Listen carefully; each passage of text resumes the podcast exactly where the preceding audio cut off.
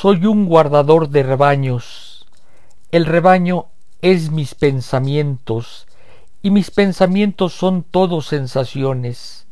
Pienso con los ojos y con los oídos, y con las manos y los pies, y con la nariz y la boca. Pensar una flor es verla y olerla, y comer una fruta es saber su sentido. Por eso cuando en un día de calor me siento triste de gozarlo tanto, y me acuesto contento sobre la hierba, y cierro los ojos calientes, siento todo mi cuerpo echado en la realidad. Sé la verdad y soy feliz.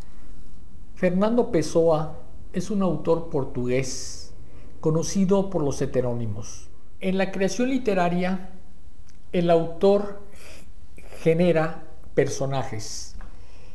En la poesía, a través del heterónimo, el autor genera un personaje que tiene una voz propia y una obra literaria.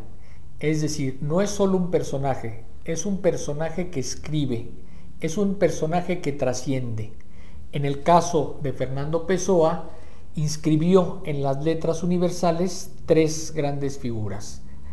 Álvaro de Campos, Ricardo Reis y Alberto Caeiro. La obra heterónima es una obra de otro ser que se manifiesta en una persona.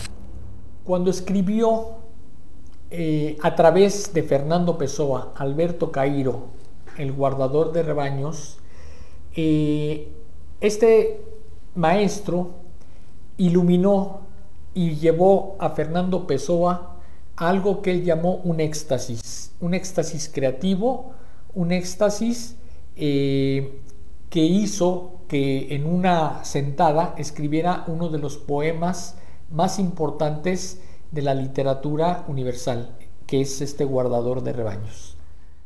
Yo no tengo filosofía, tengo sentidos. Si hablo de la naturaleza, no es porque sepa lo que es, sino porque la amo y la amo por eso. Porque quien ama nunca sabe lo que ama, ni sabe por qué ama, ni lo que es amar. Amar es la eterna inocencia, y la única inocencia es no pensar.